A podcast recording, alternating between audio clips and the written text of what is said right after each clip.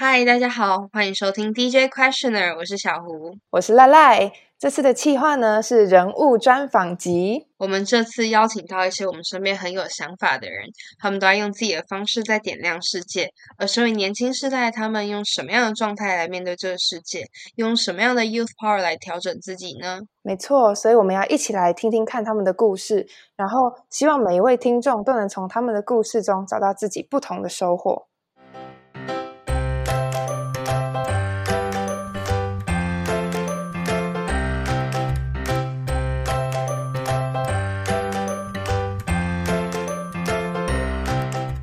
今天的讲者是建中的义建毕业生，他曾经到柬埔寨义诊，也有在台湾背包旅行过，然后曾经代表建中参加外交小尖兵，在学校也参加某联社。他是一个常常身兼多职的人，然后总是边享受边学习。之后决定去美国读大学。让我们来欢迎 Felix 张方毅。嗨，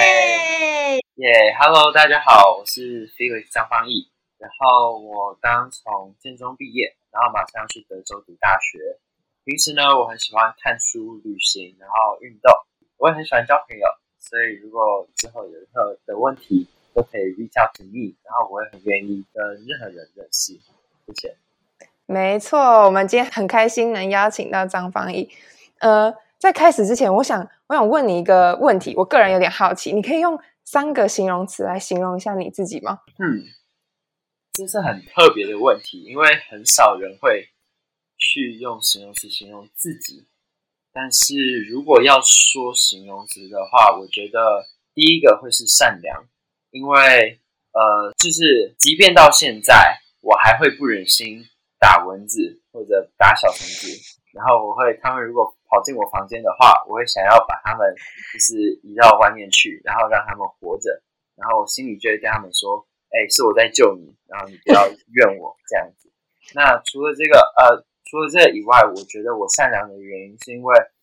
如果看到有人呃不舒服，或者看到有人甚至是陌生人在呃在 suffer，就是他们在痛苦的话，我心里也会感到很痛苦，然后我会想要为他们做些什么。嗯，那这是第一个，嗯，第一个形容词吧。第二个形容词，我会形容自己很有野心，因为其实，呃，在我参加过的各种活动里面，其实我都想要在各个活动里面可以成为最好的自己，然后可以不断的去成就一些的事情。所以我觉得，在这些活动上面，还有在我参加的所有组织，我都是很有野心的。那第三个呢，我觉得是冷静，就是如果今天你是我身边的朋友，然后你看到我，你会对我，你会说。哇，他是一个很冷静的人，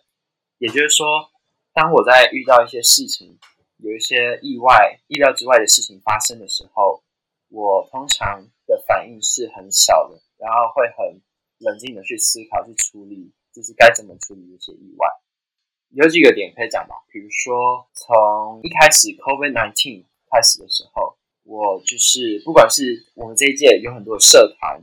的惩罚或者有很多计划被打乱，那从一开始我就不会很气馁的去怨天尤人，而是我会觉得说，好，那这件事情已经发生了，我们现在要怎么样赶快去改变我们的计划，然后让所有整个社团啊或者整个组织还是可以得到最多的收获。了解，所以你说呃三个形容词有。你觉得你自己很善良，然后很有野心，然后再来就是你觉得你自己是一个很冷静的人。我记得上一次我们在聊天的时候，有听到你讲一个故事，是关于你在柬埔寨义诊的时候，你可以跟我们分享那个故事吗？哦，对啊，嗯，二零一九年年初，我到柬埔寨做牙科义诊，那是一次我们学校跟柬埔寨那当地的呃一个牙医的协会合作的。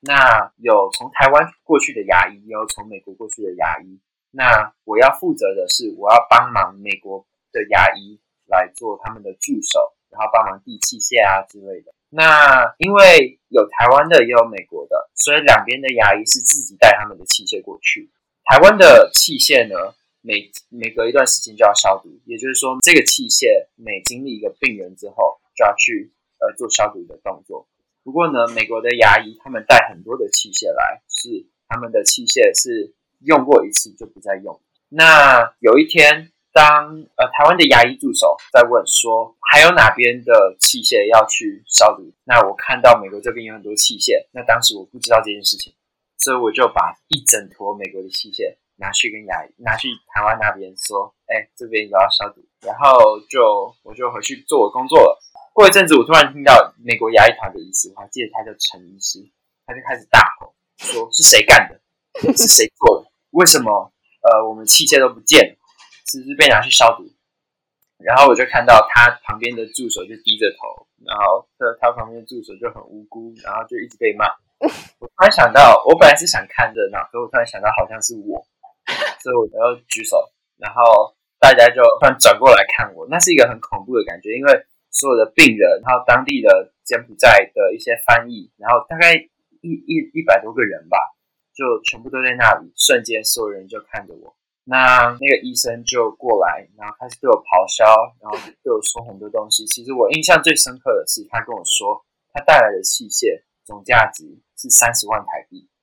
然后三十万台币对高一的我是完完全全没有想过的一笔钱。所以当初的我心想：哇，完蛋了，我会不会完全没有办法回台湾去？那我现在该怎么办？那发生了这件事情，我当下因为我们还还是有病人要看，所以当下就是好，大家就先记得这件事情，然后就先回去去照顾柬埔寨那边的当地的居民。在午餐的时刻，我就赶快吃完饭，然后我就去美国团，然后美国团他们几个牙医穿着蓝色的医师袍，然后就坐围在一起吃饭，我就过去找他说：“Hey, Mr. Chen，呃，我可不可以跟你讲一些话？”然后他就把我带到旁边，我就跟他说：“嘿，我知道这件事情已经造成了，那我很对不起。不过我现在想要去看看有什么我们可以补救的，有没有什么停损点是我们可以设的，然后有什么事情是我现在可以做。”然后那个 Doctor Chan 就看着我，然后就跟我说：“好，那你现在先不用担心这件事情，让我来处理。”在我们牙医团结束的时候，他过来找我，他就特别把我叫到旁边，他说：“嘿，呃，你不用担心这件事情，我来负责。那我很欣赏你的勇气，而且我也很欣赏你的诚实。我觉得这个特质是你这一生都要一直保留的，继续下去。所以这件事情其实对我影响蛮大的，因为对我来说，当时的我，我还没有承认以前，其实我有一半的我是不想承认，一半的我是想承认。我最后。因为想承那一半的我想承认，让我了解到说，其实这没有什么，就是承认自己做的事情，然后为他负责，有时候只是一个勇气，然后这个勇气是很重要的，因为可以让你更加了解自己，然后对自己更有信心。了解，那你真的很勇敢。要是我一定怕爆，我根本没办法冷静的去思考我接下来该怎么办，我说不定也没办法跑去跟医师讲说，那我们可以做什么，我们可以怎么样？这真的是。很需要勇气的一件事情。笑死！我那时候，我那时候其实也怕爆了。然后老师说，其实就是现在听起来很勇敢。其实我在当下是很想哭的。不过我就是让自己告诉自己说，不行，呃，现在事情已经发生了，有什么事可以做。所以老师说，那时候其实自己是非常忐忑不安。没错，但代表你也真的是蛮冷静的，在处理这件事情。那你在就是你在柬埔寨还有什么其他的收获吗？嗯，我们在柬埔寨大概四到五天，那真正的义诊是呃两天吧。那在这两天，大概有一千位病人是在排队。就是柬埔寨它当地的状况是，当地是缺乏电，所以我们是要自己带发电机去发电。那当地是没有病床的，所以我们用的病床是那种学校的木头桌椅，然后木头的椅子，啊木头的桌子就铺两三个，然后给病人当床。那当地的电也很缺乏，所以我每个人都要带头灯，才有办法看得到呃那个当地居民的口腔。在两天的时间内，我们要去帮助一千位病人。那其实大家是很忙碌的，因为很多的病人，他们这一生可能就只看我们一次，唯一一次看牙齿的机会就是我们去的这个时候。所以当地其实有很多居民是他口腔一整个溃疡。然后是很多的牙齿有可能满口都锯掉。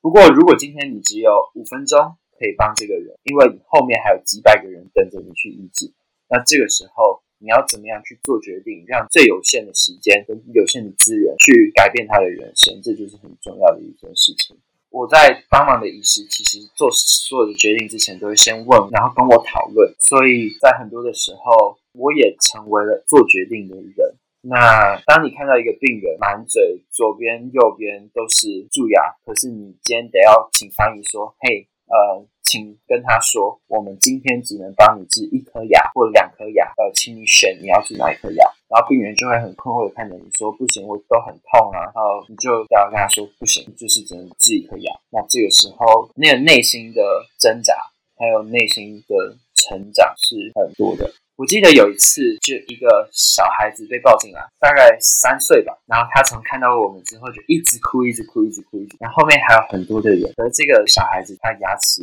其实蛀的蛮严重，所以我们就想要帮他医治。他一直哭，不愿意打麻药，不愿意做任何的事情。我们花了大概两三分钟去想办法让他不哭，之后。那个医生就很果断的跟那个妈妈讲说：“不好意思，我得要请你走，我后面还有很多的人等你。小孩不哭了，再请重新排队。”那个时候其实就，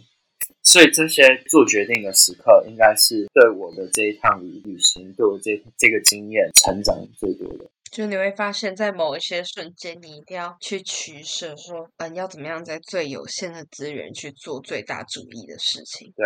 对，而且牙科其实，在台湾跟在柬埔寨是差很多的，因为在台湾的话，你进到这间诊所，或你看这这个牙医，你会很有信心，说你这一次你的口腔就会是好。当在柬埔寨的时候，是进去，你只能希望减轻他的痛苦，而不是希望去完全治愈他。所以这个不一样的价值观，不一样的概念，也是让我学到很多。嗯，我刚刚听到都觉得很很震撼。我刚刚听到那个小女孩的故事，哇，心揪了一下。哦，说到服务他人这件事情，不管你就是去义诊也好，就是这种服务他人的行动，你之前是不是有到北车发放过物资给街友们啊？哦，对啊，呃，我们在高中的时候，高中一年级，那我们学校其实是每一班都要有这样的一个计划，去我们把它叫服务学习竞赛。那因为这个服务学习竞赛，所以我们班决定为街友做一些事情。那我们不希望只是单纯赢得这个竞赛，我们希那时候就很有很清楚的目标，说我们其实是希望可以带来一些改变。所以，因为那时候计划实行的时候刚好差不多冬天，就是农呃农历过年的前夕，所以我们就决定去街上募款，然后把这些募到的款项去买一些生活基础用品啊，牙刷、牙膏。然后袜子、暖暖包这些东西给街友们，然后同时我们在给街友的时候，我们也会跟他们坐下来，然后跟他们聊聊天，了解到他们的生活是怎么样子。当然，最后我们的行动有影响到其他的人，所以就所知有一些高雄中学的，也有一些台中一中的人听到我们的事迹，所以分别在台中跟高雄都做了类似的事情。那不过，我觉得让我印象最深刻的是这个街友，就是他六十五岁吧，不过他已经在街上二十年了。我看他的时候，觉得他又年轻又老。怎么说呢？我我觉得他的身体是老，不过他的精神是很年轻的。嗯，那他跟我说，在台北车站，其实很多的街友会抽烟、喝酒、赌博，然后拿到的钱也会拿去买酒。不过他对自己就是说，如果我今天在不好的人生阶段，那我想要再重新站起来。那在这个阶段，我也不会去做一些我自己会看不起自己的事情。所以，当他有钱的时候，他会去旁边的便利商店或旁边的呃任何地方，他会想要去找水果，去想要找蔬菜来吃。然后，他也很注重清洁，然后就会分享给我一些他的各种清洁的方式。我就觉得说，有点像是有一个非营利组织叫人生百味。那这个非营利组织呢，就是在帮助台北车站的街友，然后帮助他们可以得到温饱。那人生百味有一句话，他说：当我们今天去这些街上，然后跟这些无家者聊天的时候，我们会发现，我们看到的事情都变得立体。也就是说，这些街友其实是立体的，他们是一个一个一个人，他们有自己的个性，有自己的兴趣，有自己的呃思想。那当我们不要把他们看成同一类人，当我们去跟他们一个一个聊天的话，我们会发现他们也是人，他们也有自己的温暖。那这件事情其实是很值得大家思考的，也让我了解到，说其实我们每一个人都是有那个能力去做出付出，而且可以带给这个世界一些温暖。嗯，了解。对啊，其实我们每个人常常都会对于街友啊，他们都会会有一些既定的印象，好像哦，他们这一群人就是怎么样怎么样的一个群体，但是其实他们每个都是不同的个体。那要像你这样有亲身下去跟他们做接触之后，才能发现到他们每一个不同的个体特别的地方。其实我还蛮喜欢那个观点，就是当你用就是一整个庞大个体去看这一群人的时候，你会发现你会就是给他一个标签，或是给他一个想象。但当我们独立去看这个人不同的故事、不同人生光谱，就会发现到更多。呃，这世界上不是这么单一的，就是它是一个有很多面向可以去让我们去了解、去探索的。而且我们会发现说，或许这些标签就只是一个标签，然后真实的他们其实完就是跟这个标签是不符合的，他们有意料之外的东西值得我们学习。没错，哎，我之前有去听过你的一场 TEDx 演讲，就是 Gen Z 办的那场演讲，然后你在那场演讲里面啊，有说到你跟书之间的关系。那个让我印象很深刻。你说你把书当成你的好朋友，对吗？哦，对，我从小都很爱读书。而在五年前，我开始建立了每天读书的习惯。那我在这场 TEDx 就是讲到说我怎么样跟书变好朋友，然后把这些书当成在人生遇到问题的时候我可以聊天的对象。所以书有点像是你的精神寄托了。对，就像好朋友一样，我觉得书也有好的跟坏的。有朋友是我想要深交的，也有朋友是我想要逞强。那我觉得，虽然书不会完全的变成人，然后你也不行把它当人对待。不过，当我们慢慢的去了解一本书，然后了解它背后的概念的时候，其实我会发现这些书是很有智慧的朋友，而且他们可以帮忙解决很多人生上面的问题。嗯，那就是有一句话不是说“读万卷书，行万里路”嘛？是因为这样，就其实你不止把自己局限在你的那样子呃的舒适圈，然后选择去用身体去感受这个世界。因为你有去背台湾背包旅行过吗？嗯，有背包旅行是有一次我看到了一本书，它是在描述一个人他去世界各地当背包客的经验，那他获得到自己心灵的提升。然后自己的成长之后，我就很想要去做一个这样子的冒险旅程。那我从国三毕业以后，就会在台湾的各地背包旅行，就是拿着一个背包，里面塞进自己需要用的东西，然后就到处走走，去了解我们称作家的这个台湾。从头到尾大概去了四次的旅程，那每一次都去不同的地方，也都有不同的收获。嗯，那那你可以提到，就是让你特别有感受，或是你有特别有。嗯，内心突然有一种情绪的那个瞬间吗？嗯，其实到了很多的城市，我都会想要去它的夜市，因为夜市是可以看到各种不同人生的地方。那我在像是士林、像是中一中的夜市，或者是高雄瑞丰夜市，呃，我到当地之后都会去参观。我印象最深刻的是在中一中，就是丰丰甲夜市那边的时候，在一中商圈外面有一个人。他是外国脸孔，然后说着英文，然后在地上摆着大片他自己的照片，各式各样去旅游的照片。然后在旁边有一个纸牌，上面写说：“我在环游世界已经四十个月了。那我现在在这里想要卖我拍的明信片，然后我想要继续集资到我接下来的旅程。”那我听了很兴奋啊，因为我那时候也在背包旅行，然后他也是就拿着一个背包就在旁边，然后就在那里卖自己的东西，想要筹他的旅费。所以我就马上上去跟他聊天，然后就买了他的一个明信片。然后因为我跟他聊天，大家也就慢慢的又聚集起来，然后大家就围在一起，然后就开始就问他问题。然后我们就了解到他在世界各地，然后现在来到台湾旅游的过程，包括他怎么样在巴布亚纽几内亚被逮捕，然后就被放到监狱里面，然后他自己也不知道怎么办，然后最后他怎么跑出来的故事。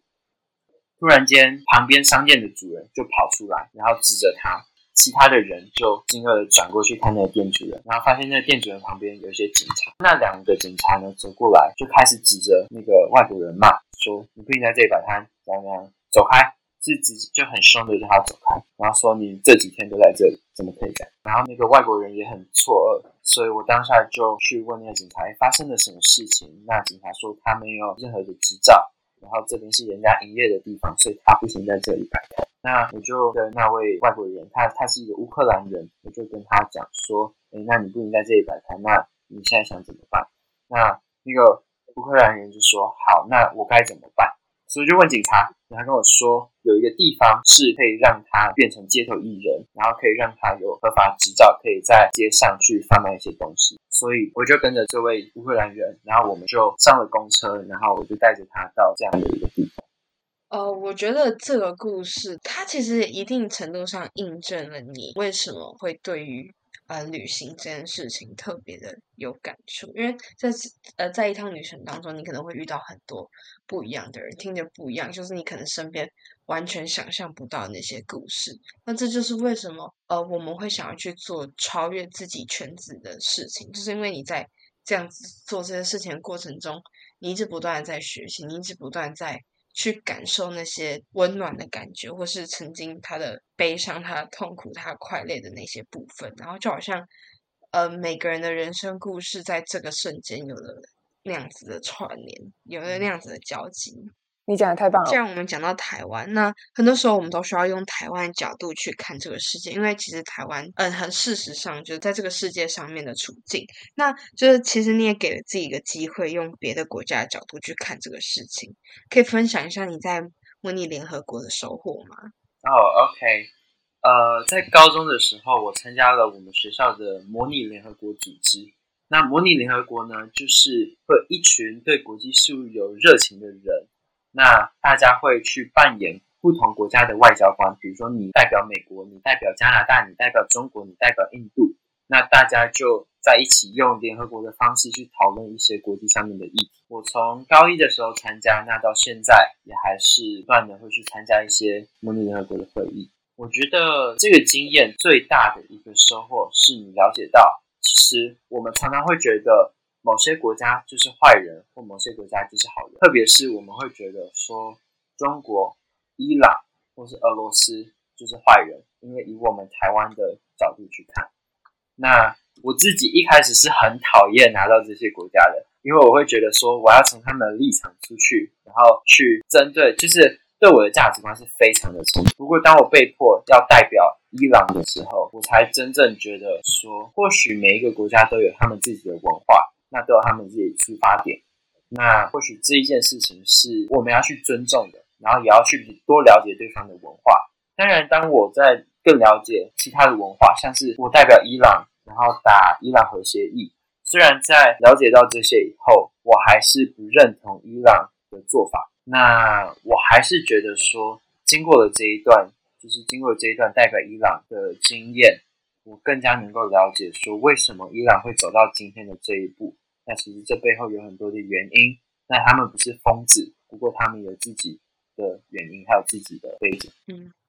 所以这也让你就是在看很多事情的时候，都会用不同的方式去换位思考，然后不会就是只是相信那浅层，或是就是相信你看到那一切，而是你会去了解他们为什么这样做，他们有他们的理念，他们有他们自己的想法。嗯，对，而且其实我在磨联场上啊，都会。遇到一些状况，就是其实大家都很支持一个东西，比如说大家都很支持呃环境的东西啊，或者大家都很支持减少碳排放，或者大家都很支持说我们的目标就是要世界和平。那我们都有一个共同目标，可是最后却没有办法达成共识，说要做一些事情。那就是因为其实每个每个人，当我今天在代表一个国家之后，这个国家就会有一些原则，那这些原则要怎么样在？就是怎么样在各个国家各方的原则之间取得平衡，然后每个人可能都稍微退让一步，就是是为了最终的这个共识而努力。我觉得这是我们学到的，就是怎么样去辩论，怎么样去讨论，怎么样去谈判。嗯，了解。那你觉得？加入魔联有影响到你之后决定要出国这个决定吗？有诶，其实一开始我就想要出国读大学，大概国小的时候我就想出国读大学。不过在进入高中以后，的确有一段时间我稍微的怀疑了自己出国的决定，就是因为那个时候我在想说，其实那个时候我根本不想读大学，我在想说。为什么要读大学？那读大学的意义是什么？那经过模拟联合国，因为我我有很多学长姐是在国外读书，然后跟他们聊天以后，我发现到其实这世界是很大的。那如果有这个能力，然后有这个机会的话，我会想出去看看。所以也因为这样子，我才最后决定说好，那我们就去美国读书，而且是去德州，是一个共和党的大本营，所以蛮有趣的。就是最后我会做出这个决定。了解。那现在讲到这里啊，其实我有点好奇你对于教育的看法，因为很多人会决定要出国读大学，有一部分也是因为呃国外的教育体制跟台湾的教育体制有不一样，或者你觉得怎么样是你觉得理想的教育呢？嗯，其实我觉得，我觉得现在的教育体制不适合大多数的人，因为现在的世界变得很快，所以当我们在现在的世界想要去适应的时候，学校教的东西不一定可以让我马上应用到这个世界。而当我们在这个世界会需要的一些技能，还会需要的一些知识，反而学校可能会没有教，需要我们自己去学习。那我觉得学校教的东西或许也是这个吧。就是教我们怎么样用各种各样的工具，我们身边的工具去做自我学习。那其实，在关心教育这一块，我最重视的其实是贫富差距带来的教育资源不均。因为除了去柬埔寨义诊之外，我也去过缅甸做教育志工。那同时在台湾的时候，我也是曾经每个礼拜会有一个小时的时间去带偏乡的孩子学英文。那在这些过程中，我发现其实有很多很聪明的孩子，然后也很可爱。可是这些聪明的孩子，因为他们的处境而没有办法受到好的教育。那如果这些聪明的孩子可以受到好的教育，那这个世界会变得更好，因为这些所有的人都可以聚集在一起。搞不好缅甸可以出一个爱因斯坦，搞不好台湾的偏向也可以出一个爱因斯坦。那如果他们都可以受到很好的教育的话，我们就可以大家一起来让世界变得更好。所以我觉得，因为贫富不均而让某些人的教育的机会被剥夺，我觉得这不只是一个很愚蠢的事情，而且这会是全世界的一个很大的损失。嗯，就是你之前有跟我们提到说，你在磨练，就是国家跟国家之间要，嗯，就是短短期解决方法的方式，可能是钱，可能是什么样的外交关系，但是又就长期来说，如果要解决。什么样的社会议题的时候，往往都是需要教育，对吗？因为它是最根本去解决一件事情的东西。嗯，对，我觉得这是一个呃，大家会意识到的问题，就是说，我们常常会觉得，哎，钱啊，或者某些特定的资源，可以马上解决一些社会上的议题。不过，呃，这件事情是我在磨练场上学到的，就是当我们今天大家想要解决一些议题，比如说难民的议题，好了。那在解决难民的议题的时候，我们会觉得好，我们马上给这些流离失所的人医疗，我们给他食物，我们给他钱，然后让他去工作。那或许这样子难民的议题就解决了。不过，当我们今天辩论到长期的解决方式的时候，我们会发现，呃，怎么样去让这些难民可以真正翻转他们的人生，而且怎么样让其他的人会因为一些不幸的遭遇成成为难民，其实最大的一个东西就是教育。那教育才有办法长期的去解决社会上很多的问题。嗯，那可以看出来，就是你在做这么多事情，或者加入磨联啊、做义诊啊、志工等等，就是为了想要透过自己的力量去，嗯，去为这个世界上带来一些影响力。那你觉得要怎么样变得更有影响力呢？嗯，我觉得我们要先认清说，我们现在的世界啊，其实是很好玩的。就是现在世界虽然有很多东西要被改进。然后有很多的缺点，不过我们现在世界很好玩，而且在现在的世界，其实每个人都有无限的可能。当你今天可以有网络，当你今天可以有一些工具，当你今天可以，呃，就像我很在乎的，就像你可以受教育。那在这些的状况下，其实要相信说我们是很有潜力的，然后是有无限的可能性。当我们在了解到这一点之后，我们就可以去放任自己的想象力，去想说，哎，这世界可以怎么样变得更好。你希望活在的世界是什么样子的世界？那了解到这一点之后，或许我们就可以做出第一步，然后去建筑我们自己想象中的世界。嗯，就是慢慢透过一点一点一点累积，然后去达到呃，去发展自己的潜能，然后就是也默默一点点一点累积你在就是做一些事情带来的一些成就感。那你觉得你的 youth power 是什么？就是让你一直不断前进，不断去探索，不断去。呃，接触不同事物的那个力量是什么？我觉得是爱。或许这就是有些人听起来会很奇怪，不过我觉得是爱跟真诚。当我敞开心胸，不要带有固有的观念，然后去感受这个世界，去尝试去接触新的东西、新的人，然后了解新的故事的时候，因为这个，我觉得 I got my power，然后我可以去连接这个世界，然后去让它变得更好，哪怕只是一点点。嗯，很好的想法。那你觉得，身为年轻世代，我们要怎么样去点亮这个世界？